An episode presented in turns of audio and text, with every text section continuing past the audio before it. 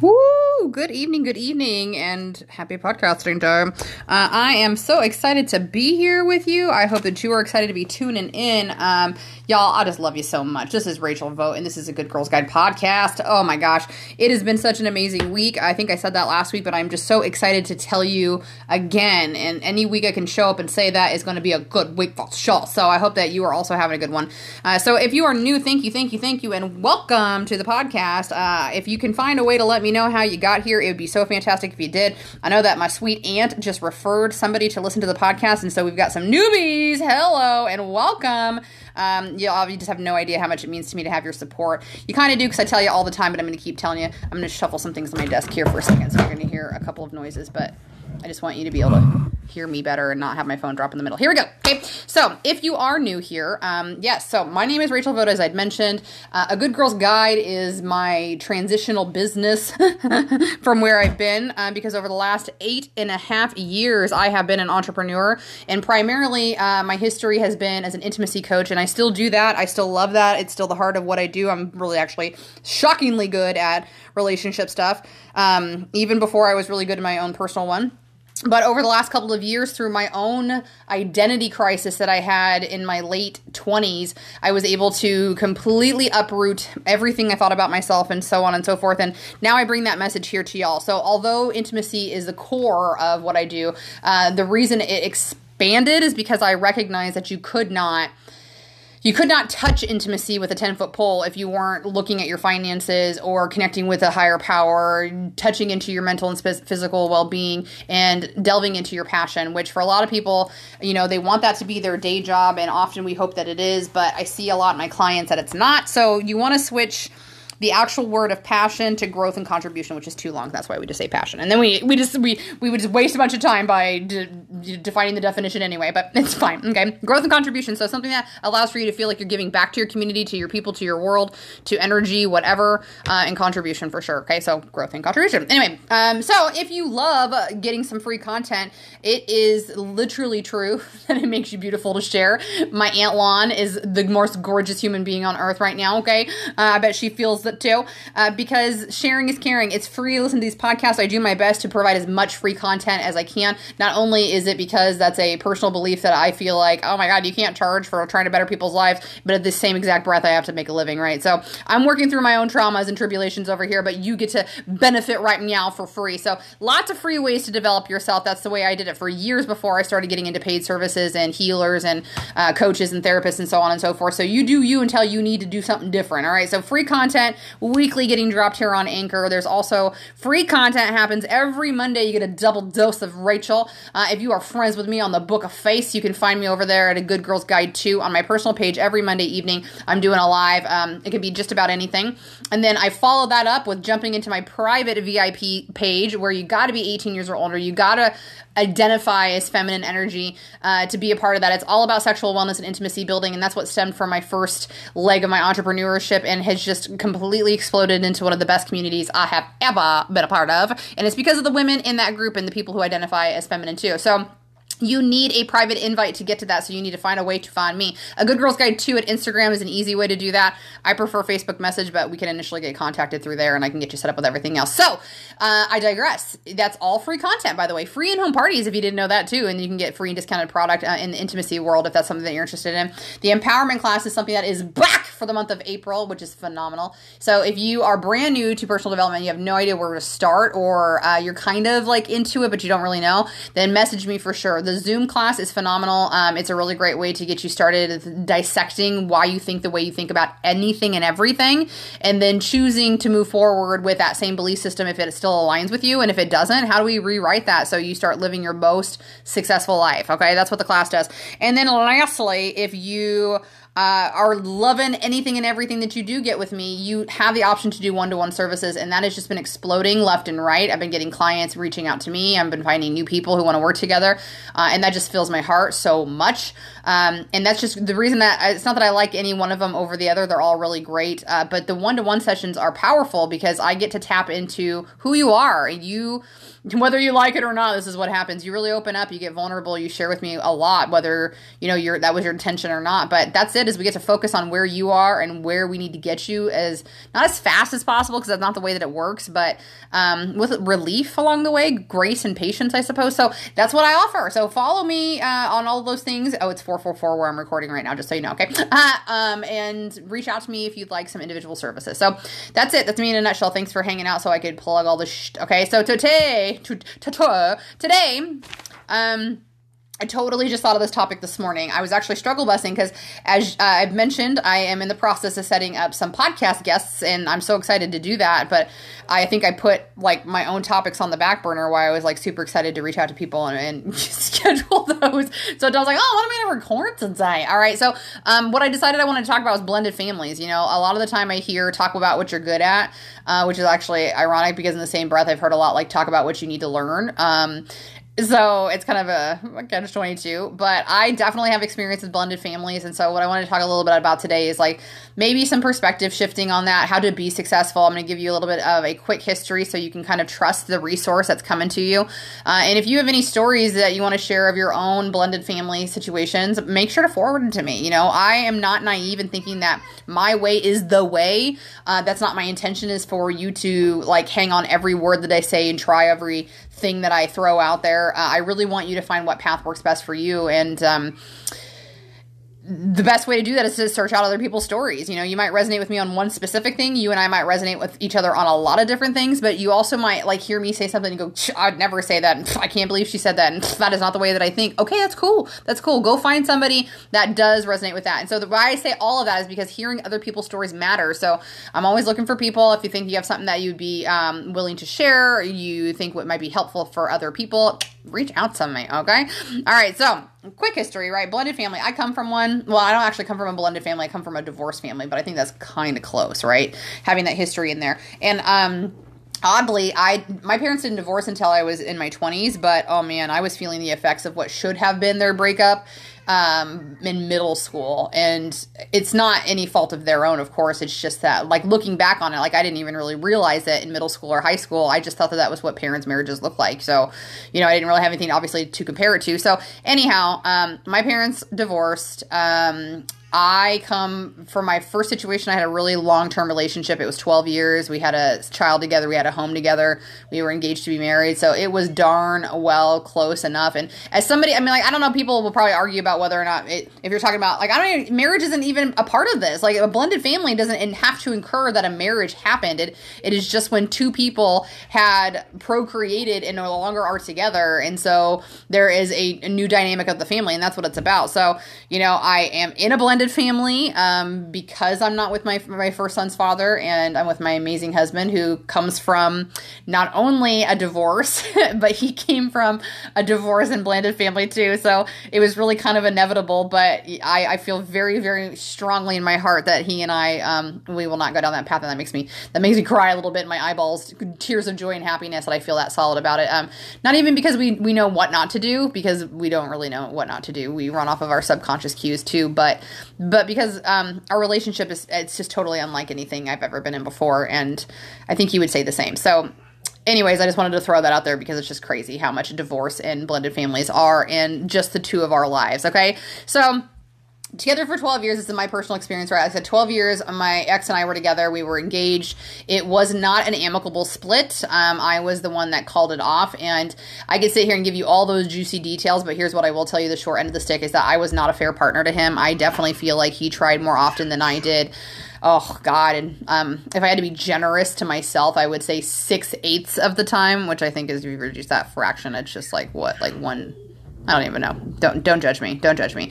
I just know that there was definitely sometimes I tried hard, but he tried harder much more frequently than I did. And I and that was neither neither of our faults. I didn't know how to authentically show up as a human.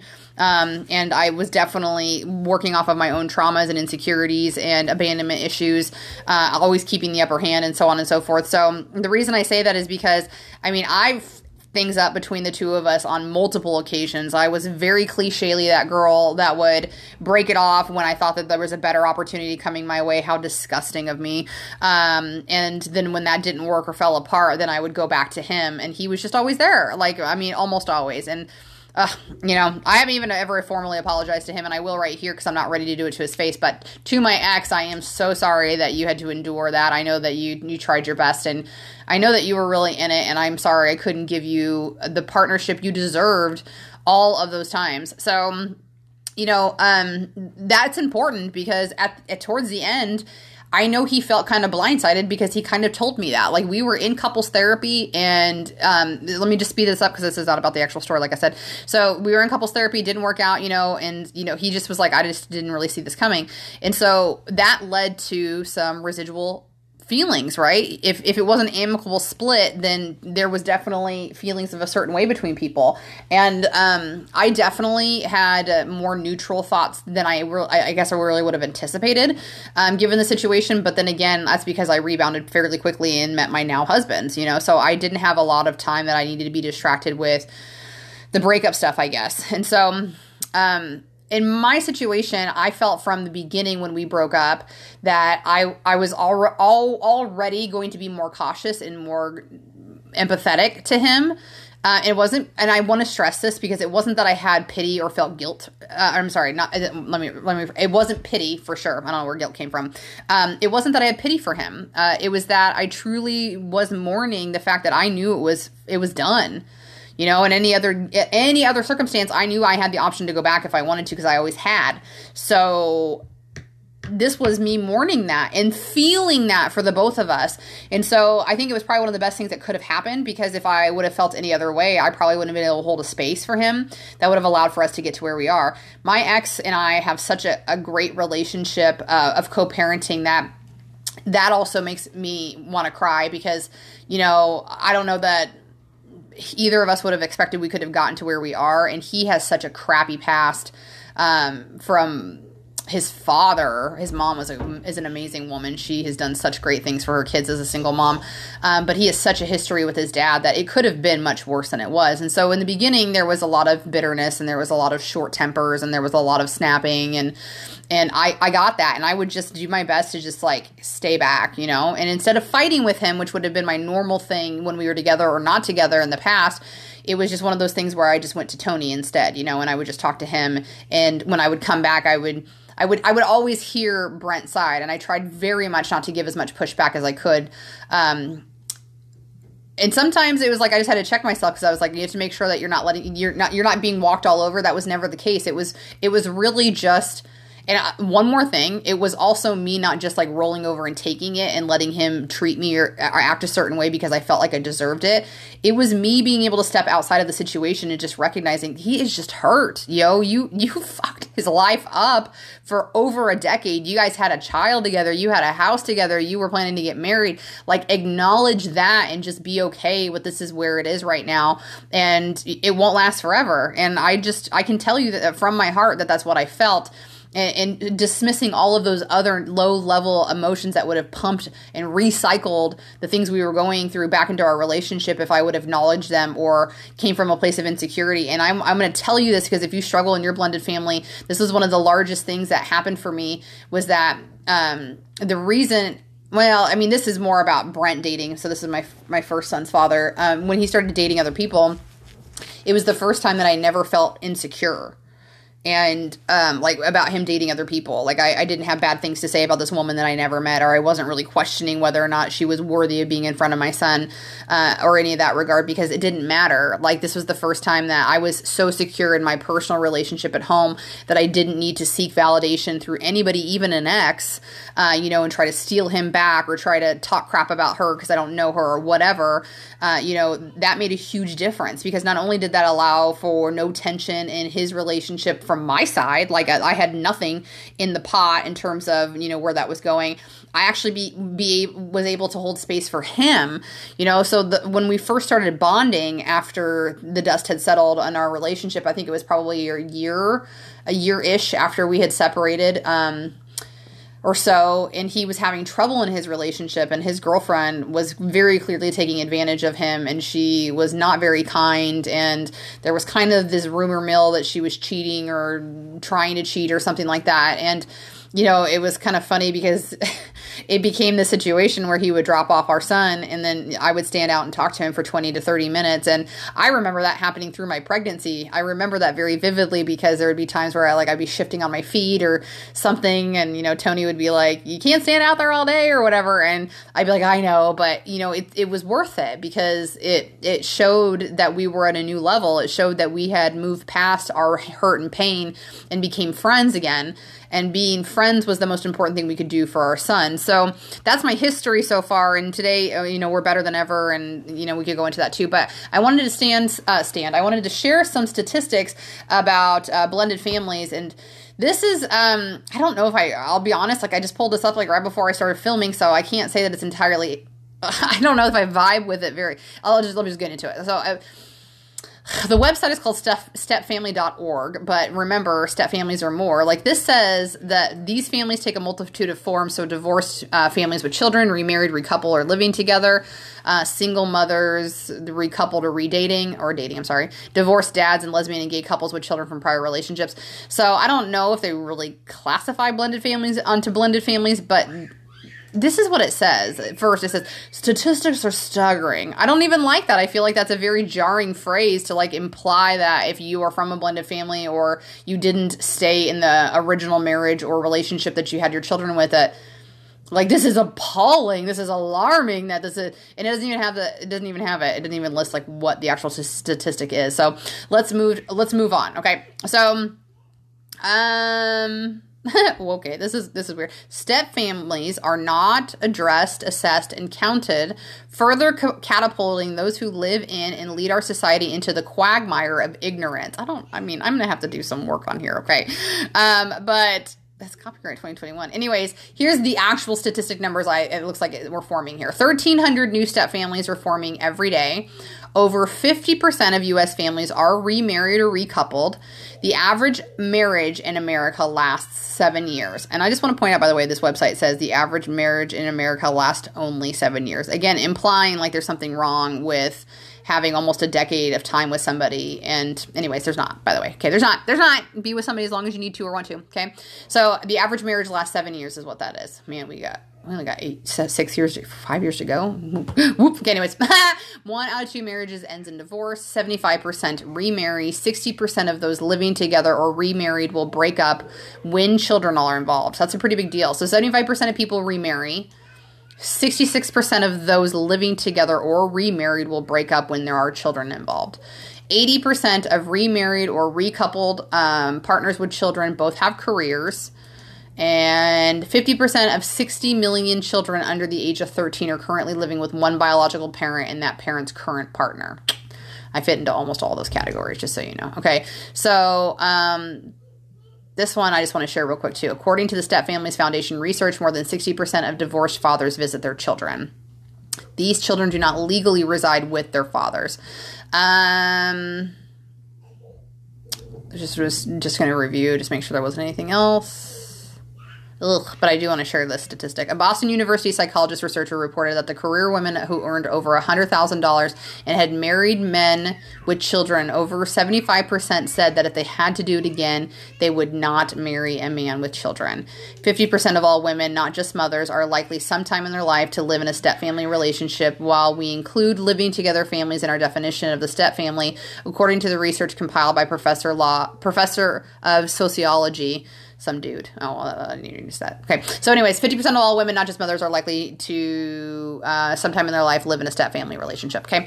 So, um, that's crazy. That's crazy, you know? And so it's odd because when we're like looking at things like this, it's like, well, again, it seems like an atrocity if it is found it's, it's unnatural, it's not normal. No, I don't think I don't think that's the case at all. I think that you know for a lot of years, a lot of people stayed married because they just didn't think that. I mean, you. I just heard on the radio the other day that this lady supposedly put out a contract killing for her husband, and when caught, confessed to it, said that she did it because her religion didn't allow divorce. So how much logic is in that when you what? What? Okay, you can kill them, but you can't divorce them. But because the amount of shame that you feel from your culture, your religion, your family, particularly any of those things, that that would be the route you thought was a better option than just to divorce because that you would be ostracized or kicked out of your acceptance group. That's crazy, but true. It's crazy but true. So, you know, it's so important when we when we delve into this because I, think it's it's more normal than we think it needs to be. Uh, you know, is it, are there a lot of people out there that are together for twenty plus years? Clearly not. The statistics are showing that it's seven years on average. Now, I do think that this could be extended, and I do think that uh, I'd be interested to see, like, well, I guess I, I just closed out the window, but the statistic on people who marry the second time, I it said sixty six percent of those people will break up again if they have children in the household. Uh, that's crazy to me because my experience, my experience, especially working in the field that I do, when I'm doing on average two to three parties a week, and I have been for almost a decade, and I, let's just say, let's just say on average, I'm going to lowball it and say that there's six women at my party. Um, I'm just going to figure that number out. Okay, let's just say because six six people, and let's just times that by three. Um, because that, that, that's fair. 18 new women a week, okay? And uh, if you do that by 52 and then you times that by 8, that's 7,500 women, 7,500 feminine ener- energies. That's at parties alone. That doesn't include consultation, doesn't include in my in my group, doesn't re- include repeat business, and doesn't include any of that stuff, right? So 7,500 people that I have met majority of the time, majority, and this is, uh, I would say, a stark amount. But again, this is just just me most people who remarry, they're ecstatically happy ecstatically happy. And i think that the the trend of that is because you went through what you went through in your first relationship uh, and you know what you don't want. And when you know what you don't want you can get really narrowed and focused on what you do want. And so you learn better you pick more choosily uh, you understand what you're interested in in a partner and not just like filling the gap of you know your fear of abandonment and need to be with somebody which was definitely what i was doing you know until i was like 20 whatever it was 28 29 i don't know 27 something like that you know? So these are all ideas and thoughts that we have to delve into, to say the least, because this is how we really start to understand why we do what we do. So, if we were able to talk about those kinds of conversations with our parents, teachers, pastors when we were younger, I absolutely think that the divorce rate would be lower. But I also think that you also have to consider the fact that in 2021, I don't think that people think about marriage the same way that they used to. Not only about the fact is it is it necessary or not? Does it really change anything, uh, or is it just a government slip that really, you know, in that regard makes change or whatever? Uh, then it's just not as important to people. It's just not as important to people as it used to be because it's more about tradition than it is about anything else. Uh, having fluidity in your life is okay. And then, of course, I mean, that's what I'm saying though, is like, even if it wasn't an idea of is marriage necessary, if we were having conversations about commitment and communication and ideas and support and expectations and, you know, what, what you wanted a long term experience to be like with a person and did you think that that was going to be for 10 years or 20 years or 30 years or do you want to be with that person for 50 60 70 80 years you know? Those are all okay. There's no wrong way to live your life. Everybody's is just different but you obviously want to make sure that you get really clear on what those expectations are not what everybody else is telling you what those expectations are. You know part of the reason that people get so much flack about like having multiple partners is it was like because that's what that's cool. Like i'm either enjoying that experience or because that's what um you know i saw my parents divorce and my mom remarried and divorced and remarried and divorced and so i never want to be that way. That's not a healthy way to obviously casually have sex with people but if it was more of I don't know if you heard my daughter, but she totally just completely threw off my vibe. Um, and I love her dearly. Okay. My point is all so much about that we really need to just get in tune with what's, what's important to us. Because you could grow up in a household where your parents had been married for 25, 30 years before you were even born, and they are the happiest you've ever seen. But maybe you still have zero desire to marry. Maybe you do. Is that likely? Mm, probably not, because you're going to want to mimic what you saw in your parents and it gave you comfort and it brought you joy and it seemed to work out. So, more than likely, you'll identify with marriage or a very long term partnership with somebody, but it doesn't mean that you will, and it doesn't mean that it's wrong. It doesn't mean your parents failed in the way that they raised you. So, really, what I want to shift this into is like, how do we deal with this? Because I've had a few people reach out to me, and sometimes when I make a post or I talk about my ex, um, you know, on social media, you know, I I I would like to say that I don't do it for accolades. I don't do it for accolades, but do I do it so you can see it? You're damn right I do. You're damn right I do because I don't think that there's enough parents out there that get to see that it's plausible and that it works. And the fact that I have a platform where I know that more than your average Jill and Jane, more people see my stuff because that's part of my job is to network and to make my presence known and to build a brand so people can find me. So I understand that more eyeballs are going to see that. So if I can hyper promote the good things that are going on in my life, not only is that relieving for me because I don't have to hyper focus on the things that are bringing me down or I feel like might have scarcity in my life what does that do for my kid? And what does that do for my relationship with my ex? It's just more validation that we're doing right by ourselves and raising our child you know? And yes it makes me feel good. So there is some selfishness out of it but i'm only really really enforcing what i want in my life. I'm not sitting on a uh, my pedestal asking people to kiss my toes because I have wrote the book on how to handle relationships with an ex. No, I'm asking you like if you want this, you can have it too. Like I'm asking you to figure out what it's going to take for that. And I understand there's a lot of circumstances that I'm never going to be able to, uh, to to be a part of. You know, maybe your ex never showed up to the plate. Maybe your ex is in an incredibly unhealthy state. I get that. I get that. But the rule doesn't change that what you really want to do is start from within for yourself. You know, when we look at things that we want to change about who we are, our lifestyle, most of us, this was me included, we're so programming to think if, well, if they would just act this certain way, or they would just change that law, or they'd just give me more stimulus money, or they just show up when they say they were going to show up, then I'd be happier. Then my kid would be happy. Then, you know, we'd be better off. Then we'd be more set. Any of these thought processes are all about outside things. That's it. Everything I just listed, everything I just listed, you don't have control over. You don't have control over whether or not your ex is going to show up and be a good person. You don't have control over whether or not the the government's going to give you more child support, um, or stimulus checks, or refunds, or subsidies, or any of that stuff. Um, you just don't. You don't have control over anything that I listed. So, out of anything that you could think on planet Earth, I'm going to give you three and a half seconds. Search your brain and tell me what is it that you can control beyond yourself. Go ahead and think about it. Yeah, nothing, right? Because I, I, and my brain, I go, oh, you can control your food because you can control what goes into your body, but that's just you controlling yourself. You're not controlling your food. Well, even if you grew your food, you're kind of controlling your food. No, not really, because the soil controls that, pesticides control that, pests that get inside your garden control that. Uh, all weather controls that. So you're really not in control of anything. And that is a hard concept because I heard that light years ago that we can only control ourselves. Stop trying to change the outside. You have to change the inside. And it was one, it was almost like, well, I feel like I've been getting away with it for so long that I have been controlling other people and things in my life that I think that that's like a, a false statement. But it was really, um, it was really a false sense of control for sure. Do did I manipulate people? Did I get people to do things maybe not necessarily even against their will? You know, it's never that far, I would say, but did I manipulate people to get things that I wanted and maybe they wanted as well, but I had a, a deep seated purpose out of it? I think so, yes.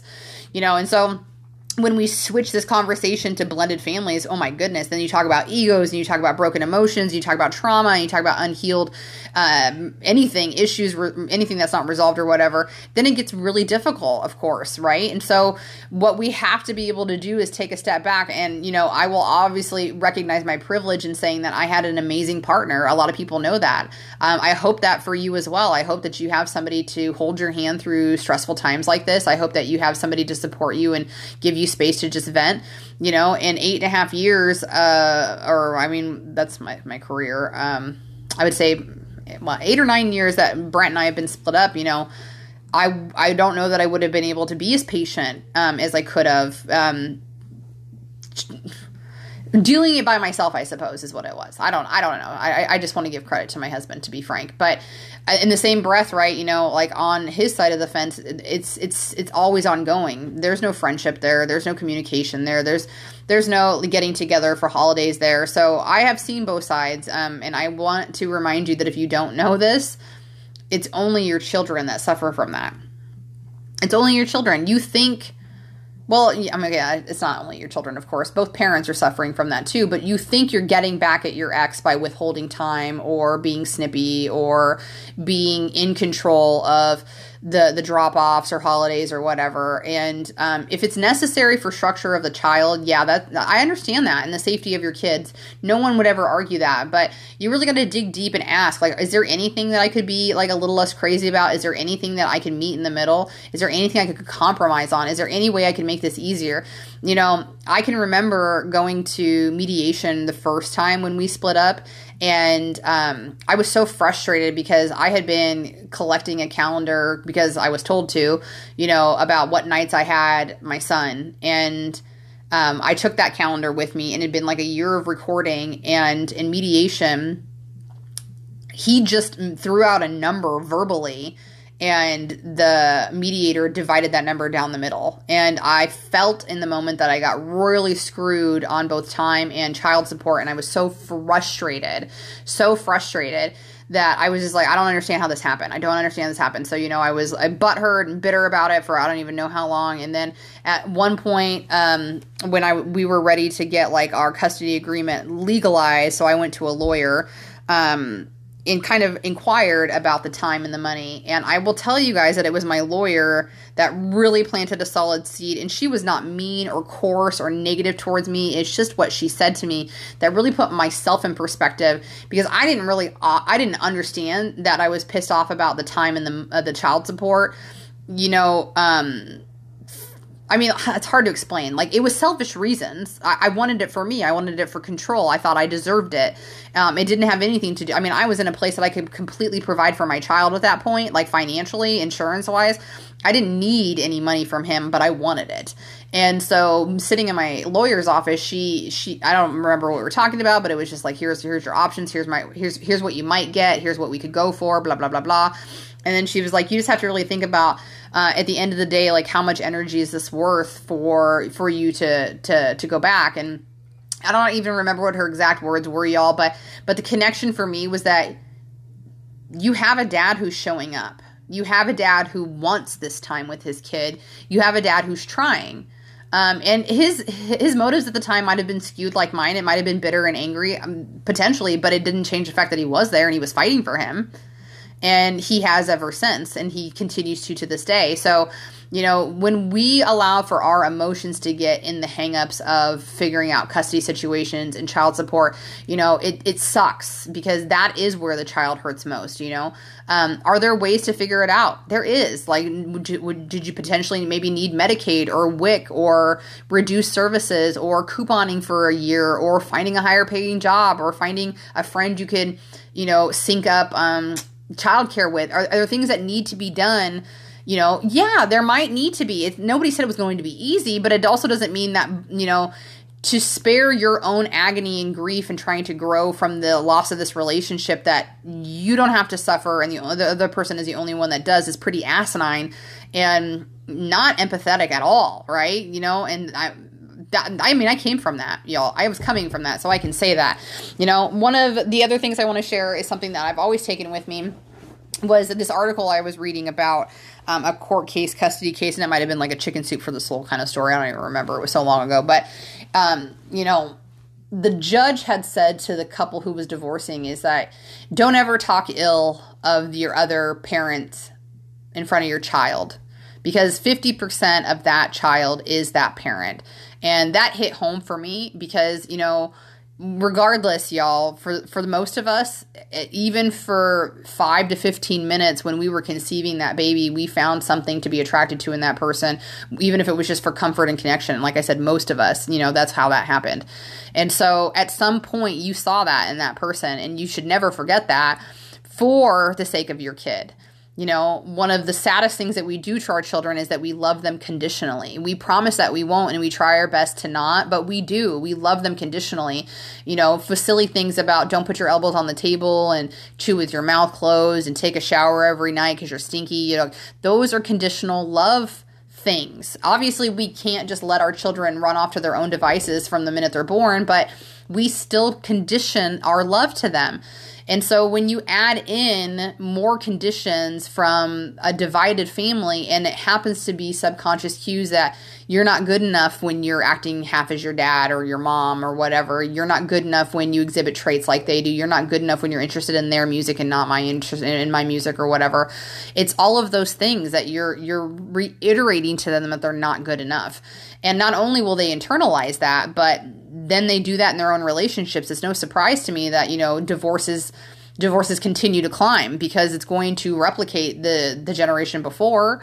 It just it, more than likely, I guess I'm making shit up. I don't know, but um, they're going to do that, and that's part of I all think why we have relationship issues about commitment and long term commitment and things like that. You know you you have to remember that that baby is 50% of you and 50% of the person that you decided to have this baby with. So do your best to see that child through unconditional loving eyes. And it's hard. It's not easy. You were not loved unconditionally. Um, i'm telling you i'll love you unconditionally. But more than likely your parents teachers pastors people of influence when you were growing up they didn't. They didn't do that. They tried their best but they didn't do it so you have to unlearn all of that stuff and recognize not only are you worthy of it, but obviously so are your children. So just give it to them, right? Now, the other thing that I can recommend to do is uh, review your history, meaning like like I had just talked about, you know, like um, what were your parents' relationships like or lack thereof, or whoever your caregiver was? What were the influences that you had? For me, I learned that you know communication wasn't it was normal to yell at each other and fight or have tension or definitely discord. My parents, it was rare that in a deep conversation that they were getting along. If it was like one of those things where we had to deliver a message, it came from my dad, it never came from my mom. Um, you know, it it just illusory and there was a lot of conniving and there was a lot of hiding uh, there was a, there was never transparency. They were never open with each other. They were never vulnerable with each other uh, in front of us. So these were all things that I absolutely did to every single person that I dated. And it's quite ironic because you know in this relationship that I talk about with my ex, I was such a piss ant.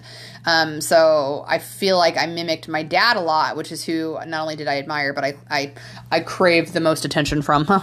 um, but in other relationships where I would have insecurities, and I acted a lot like my mother, a lot like my mother. So there was such this, this strange dichotomy uh, of not being able to choose really who I was going to be in any relationship. It felt like a Dr. Jekyll and Mr. Hyde. Uh, but that's exhausting. It's exhausting. And also, you know, at the end of the day, another reason why I say that I love my relationship so much today is because I truly believe that I show up as much as myself as I can. You know, with Brent, it was funny because I, I felt like I could be sillier, like I could be goofy, um, you know, but we, because we were both kids when we first started dating and we were both into silly movies and music and stuff like that. So that made sense. But I was never vulnerable or open with him. I never shared my deepest hopes and dreams and the things that scared me the most. I mean, I cried in front of him and I got angry in front of him, but it was never, never the way that it is, the, the, the way that I am with my husband now. Um, so those make those make a difference. It makes a difference for you to be able to review what your history is to see what are your trips and triggers, what are your motivating factors, uh, why do you operate the way that you do, and this isn't easy in my opinion. I don't think that there's a lot of it that I've been able to sit down and go, okay, so why do I want to ignore my husband when we have a disagreement for three days? Why don't I want to go and fix things right away? Why? Hmm, why? It didn't work that way. It came from, you know, husband going, yo, I don't really want to waste all this time fighting with you. I love you. I'm crazy about you. What can we do to make this right? How can we start over? And that didn't even happen overnight, right? Because I'd still freeze him out because freezing out was easier than talking about why I was feeling rejected and hurt because part of me didn't even know what that was, you know? So over time, it was just more reassurance of, hey, I really want to fix this. I want to get to this sooner. Hey, how can we how can we resolve this faster um, blah blah blah blah you know so that's what it was is it was just trauma after trauma after trauma resurfacing and then me quite literally trying to sabotage the best relationship i've ever had but having an incredibly patient partner and somebody who deals with things differently than i did to be able to allow for me to process heal and move on from that. You know, Brent and I being very young people, we we fought the way we fought. We didn't have we never saw another way to do things, so we always thought that that had that was the way that it had to be. I didn't understand that I could have a growth mindset. I didn't understand that I could change my thoughts and beliefs and patterns. Uh, and I'm sure he probably wasn't aware of those things either, you know. Um so it it's just like a, it's a fuse waiting to go off in that regard. It was no wonder we were very contentious and couldn't get along with each other. So review your history and be very gracious and patient with yourself if you don't know today why you do some of the things you do. There is absolutely even recently, I would say probably it was like maybe the last two months where I did something that I was not proud of in front of my entire family. It was it was almost sickening. I just uh I do that thing where you like you think about it, you go like you make a stupid face. I still do it when I think about it right now, and that was two months ago. But the difference is, that this time, y'all, like this time, I would have not even ever brought it up again. I'd still make the y'all face in private, of course, but uh, it was a matter of hours before I was telling my husband, I don't know why I said what I said, and it was really disgusting, and I feel terrible. I really want to, I want to, fix this, and so I fixed it with the entire family within like two or three hours after it had happened. Y'all, like, what amount of? I still feel icky. I still have to forgive myself for from the autopilot habit of something I didn't want, you know. But it was definitely my dad. My dad reared his ugly head in me. Something he did um, to me as I was a kid, and I totally replicated the behavior. It was, it was, it was terrible, but I guarantee, I guarantee there is a very slim chance that I will ever do it again now for the rest of my life because of how far I've progressed from doing it and never acknowledging it or apologizing or having a, regard for anybody else's feelings to doing it and having a little bit of regard for somebody's feelings and then doing it again and having regard for people's feelings and wanting to be sorry but not actually saying I was sorry and then the next time it happened doing it again and then wanting to say I was sorry and saying you see how I'm what I'm talking about I'm growing in that progression so you got to be graceful and you got to be kind to yourself because you won't get it right tomorrow your texts, your text, your ex texts you and tells you that they're going to be late. Ugh, of course they're going to be late. The minute you decide that you're going to try your best to have patience with this person, they're going to give you a reason to test that patience. The next time you give them a reason to, you know, like, okay, I'm, I'm going to, I'm going to get this soccer fee paid for YMCA soccer. I'm not even going to ask money about it, whatever. You're going to go pay, write it with a check, and they're going to be like, hey, hey, did you pay that soccer bill or whatever? Like, of course I paid the soccer bill and I also got the cleats and I also got the soccer. Don't do that to yourself. Don't harbor resentment underneath about the things that you took care of that they didn't. All right. Because one, you got to give them opportunity to F it up, right? Like, I'm, I'm not saying that the exact thing was going to happen where you took care of it and they said they were going to help, but you never know. You don't know if you don't give them the opportunity to. So you have to relinquish some control and understand you got to let them be the way that they are. And I know that's difficult because in some instances, right, that might mean that your child gets let down that's hard one right that's a difficult one because i do believe at the core of most of who we are we're trying to protect our children i do believe that but you have to think about to the detriment of what okay so what i mean by that is like let's say for instance um, dad said i'm just using this as an example because just using an example dad said he was going to pay for the soccer registration and your cleats and your uniform and so on and so forth right? And then dad doesn't take care of it.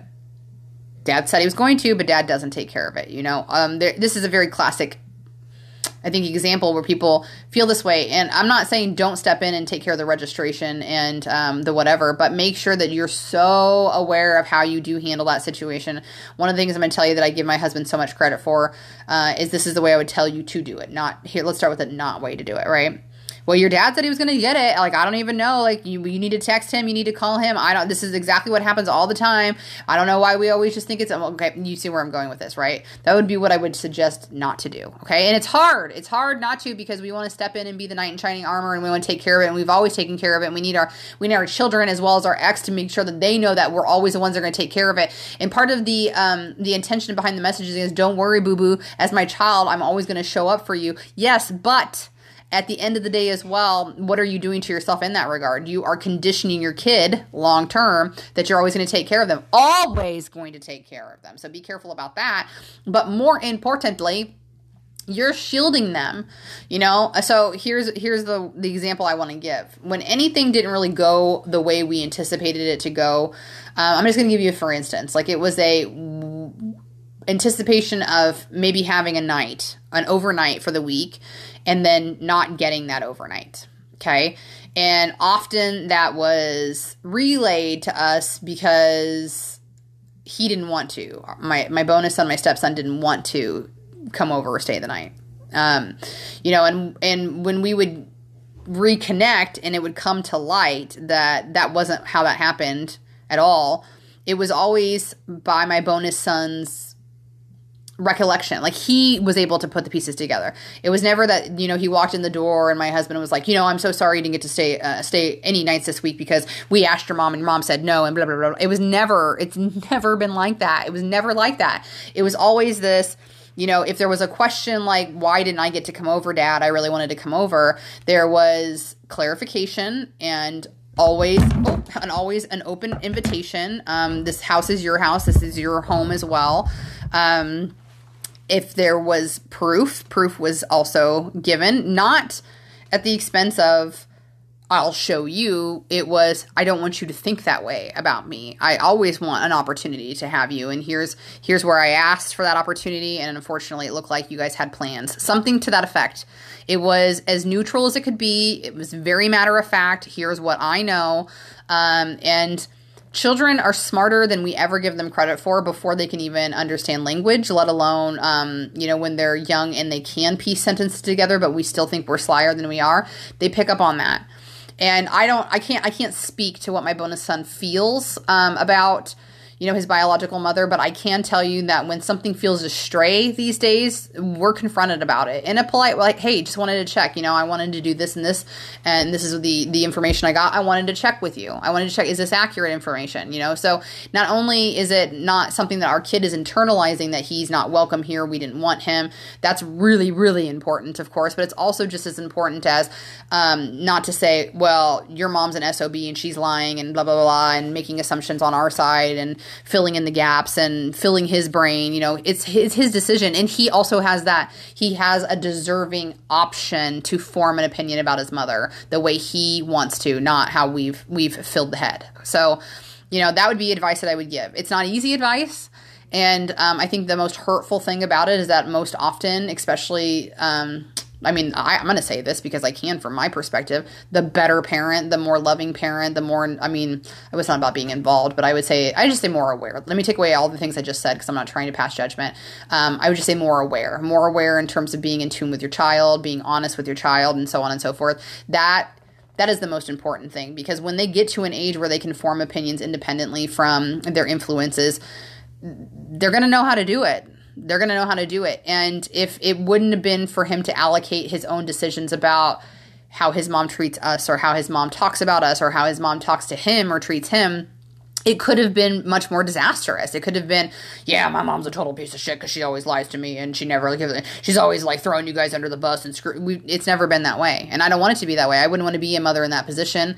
Um, I don't. I don't want to. I don't want to plant those kinds of seeds. He deserves to just make his own decision. So it's not an easy. It's not an easy thing because you know then sometimes we're over here picking up the pieces of disappointment or uh, feeling not so great or bad about ourselves in general um, or missing out all those things. So you don't win every time but that's part of being a blended family is you don't have your kid 100% of the time anyway. So you're already starting out from lack uh, so, what are you going to do with the remainder of that time, and how are you going to spend it, and what kind of headspace you're going to be in? So, make sure to kind of tackle into that, knowing what your history is, and that really segues. Our, I mean, a lot of what we talked about just now was about reviewing your intentions. You know, like what is your intention? I can absolutely say at the beginning of my split up, my intention was to inflict pain, and it wasn't physical pain. It wasn't even. I mean, it was a little bit of financial pain. I really wanted to, um, but it was definitely emotional control. I wanted to control I wanted my kid full time. Um, I wanted to be able to say when he would have Cole.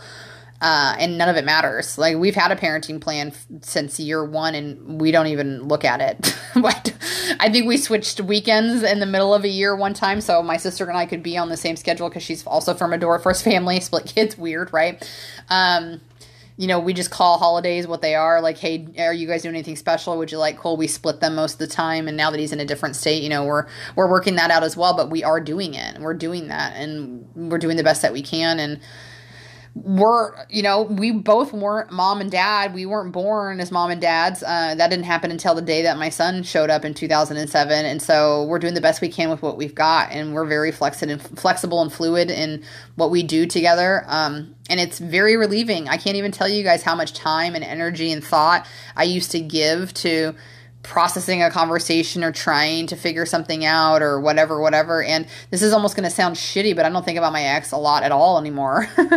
um, of course, like when I see my son, I, I it, reminds me of him, and when I see things in my son's room, and you know, um, we text each other quite a few times a week, and so on and so forth. But all of that space used to take up a lot in my mind, not just him in particular, but just ex relationships in general, and so on and so forth. So that's that's a good feeling. I, I shouldn't be thinking about him in that regard. I should be thinking about my family and my kids, and he should be thinking about his relationship and his life and so on and so forth. So, what are your intentions? Are your intentions to try to drive a successful human being out of the person that you give birth to or are your intentions to try to hurt somebody?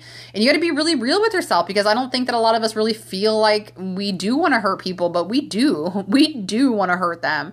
We really want to hurt them. We want them to feel what we've been feeling. We want to we want to have that level of control um, we, we also think I'm gonna I'm gonna go here and I'm gonna say that as mothers we feel entitled to do so. We feel like there's not much we can do to have our rights revoked or not have the court side with us, and I think that is unfortunately true. It's unfortunately true, but how fucking sad because I believe in 2021. I truly believe in my hearts, and I obviously know that I have a small amount of dads I have access to, but I truly believe that there are more dads that want to be present now than ever and i think dads always wanted to they just didn't know how i just i just don't think that they they had a great resource of a involved father who didn't do anything more than provide financially by working a job you know they tried their best but I would say Gen Xers to millennials, I, I there's more men out there that really want to be involved. We're just not giving enough credit. We're not holding the space for them to be vulnerable and not replicate the cycle that they were growing up in or whatever um, as women i don't think we're stepping down enough in terms of that emotional power and privilege that we have when it comes to being the nurturer and the carer. And then we also by the way are exhausted because we're doing it all. Like just give yourself a break and realize how how much better off you would be. Like right now what do i have? I have four parents that are helping me raise my first son four parents. That's amazing. That's amazing to have that much insight and that much experience and that much resource uh, and that much love, that much love for my babe. Like th- that's the best part, y'all. That's just it's great. It's it's literally like a community raising a baby, and that's the truth of the matter. It takes a village. It takes a village. It should take a village because I want a day off from time to time. I also want some insight. I also want some guidance. I want some reassurance. I need all of that. Uh, and to get it from another woman and they get it from two dudes, come on, come on. It's just the best ever. So, what are your intentions? And then what I'll leave that with is like when you start to get into what your intentions are, then dig a little deeper and find out what your secret intentions are, right? So, just on the surface level, you could easily say, well, of course, I want my kid to have their parent in their life. Yeah, sure. Do you want that parent in the life because you really truly want it for your kid or because you expect that that person's going to fix themselves and they they need to step up and they need to be a better person and and you feel slightly responsible so this is how they need to do it or do you want that person uh, to show up so you can get more child support? Do you want that person to show up so you can keep them secretly connected to your life and some way, shape, or form because they left you and there was somebody else. It, you gotta you gotta really check your what are you what are you gaining by keeping the story in your life basically. So that is what's going to reveal what your secret intentions are. So whether it's hurt, anger, pain uh, resentment, whatever you're holding on to, what does that give you by holding on to that story, telling people about that story, reinforcing that story, and so on and so forth? It's going to answer a lot of questions. It's difficult. It's difficult because it's not really what we always think it is surface level wise, but you got to find out. Because once you can understand what your motivating factor is, maybe it's fear of abandonment. I don't even know how I tied that together, but I'm just saying if it's fear of abandonment,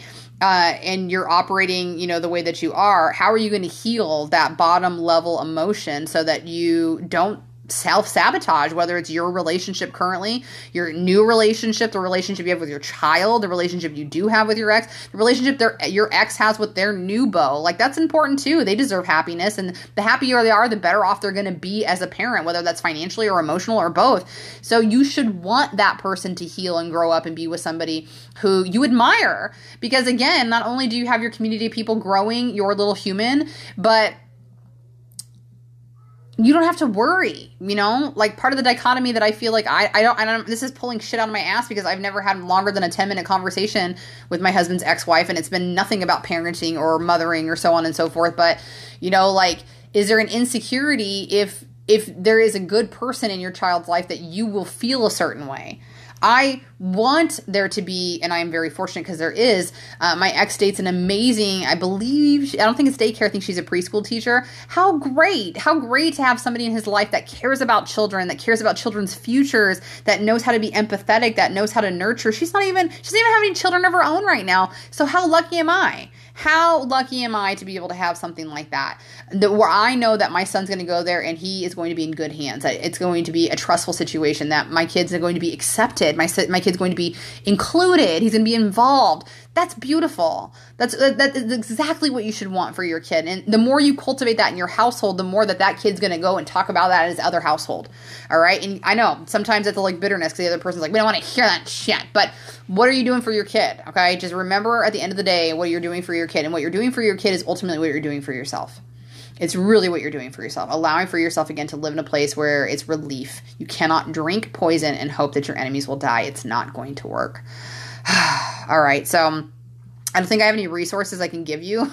like I said, that one I was not a very big fan of, that step stepfamilies.org or whatever. That was weird. Uh, but I definitely, um, I've got, you know, like I said before, I was with my ex for 12 years, and then Tony and I have been together for the better part of a decade. So I'm just going to round it up and say 20 solid years of blended families, not including my own and not including what my husband um, had one as well growing up too. So, you know, there is experience, and you can study and study and study and study people. And I think that's a great idea because obviously you get a whole host of experiences and stories other than just mine, my husband's, my ex, and my parents or whatever. You know, that's less than a less than a dozen stories connected to mine, but you just got to get out there and figure it out. You got to get out there and do the research. You got to get it out there and be very intentional about what your belief systems are. Um, and at the end of the day, we're just all human beings trying our best, and we're doing the best we can with what we got right now. And you only do better once you actively reach out to do better. Um, you deserve it. You deserve it. Everybody does, including your children, and but especially yourself. So I really hope you guys got some value from this. If you did, make sure again that you can share this podcast if you want. It is free to do so, and it makes you beautiful. Uh, and most of the resources that I provide are free to get your hands on. Go out and find something something that works best for you too. My modality is not the only one that works or will necessarily work for you. And I'm not I'm not on my high horse to think that it is, okay? So I'm always up to send suggestions as well. I really want you to find what your journey is. I love that you're here with me and I love that you let me be a part of it. But I, just like I've always told the women that I work with, my job is to make you as independent for me as soon as possible. If you feel like I'm like in the top five, you keep me around because I keep you motivated or sometimes I help ground you, great. Thank you so much. I really want to be here to do that. Uh, but I'm just not naive to think that I might not be your only guru or person to inspire you or whatever it is that you want to call me because we both know that that just sounds silly, right? So keep it up. Do the hard work. Um, I don't know. Don't even call it hard work because it's not. It's it's um. If I had to describe it right, I would say it's long work. but that's because you're going to be on planet Earth for a long time. So there's just no ifs, ands, or buts about it. That's just the way that it goes. All right. And keep an open heart, keep an open mind, and you're going to be just fine. Just fine. So uh, that's it. I, I was getting ready to wrap up and then I swung into something else again. So I'm going to go ahead and tell us all goodbye. I will see y'all next week for another podcast. Uh, looking for suggestions and podcast guest speakers as they are coming our way. Uh, so thank you so much for tuning in. You guys, you know, I'm crazy about you. You validate everything that I do, which I love, love, love. I'm in the right place at the right time and uh, I couldn't ask for more, but I'm going to because I know the universe will give it to me. So stay happy, stay healthy, and wash your hands. Bye bye.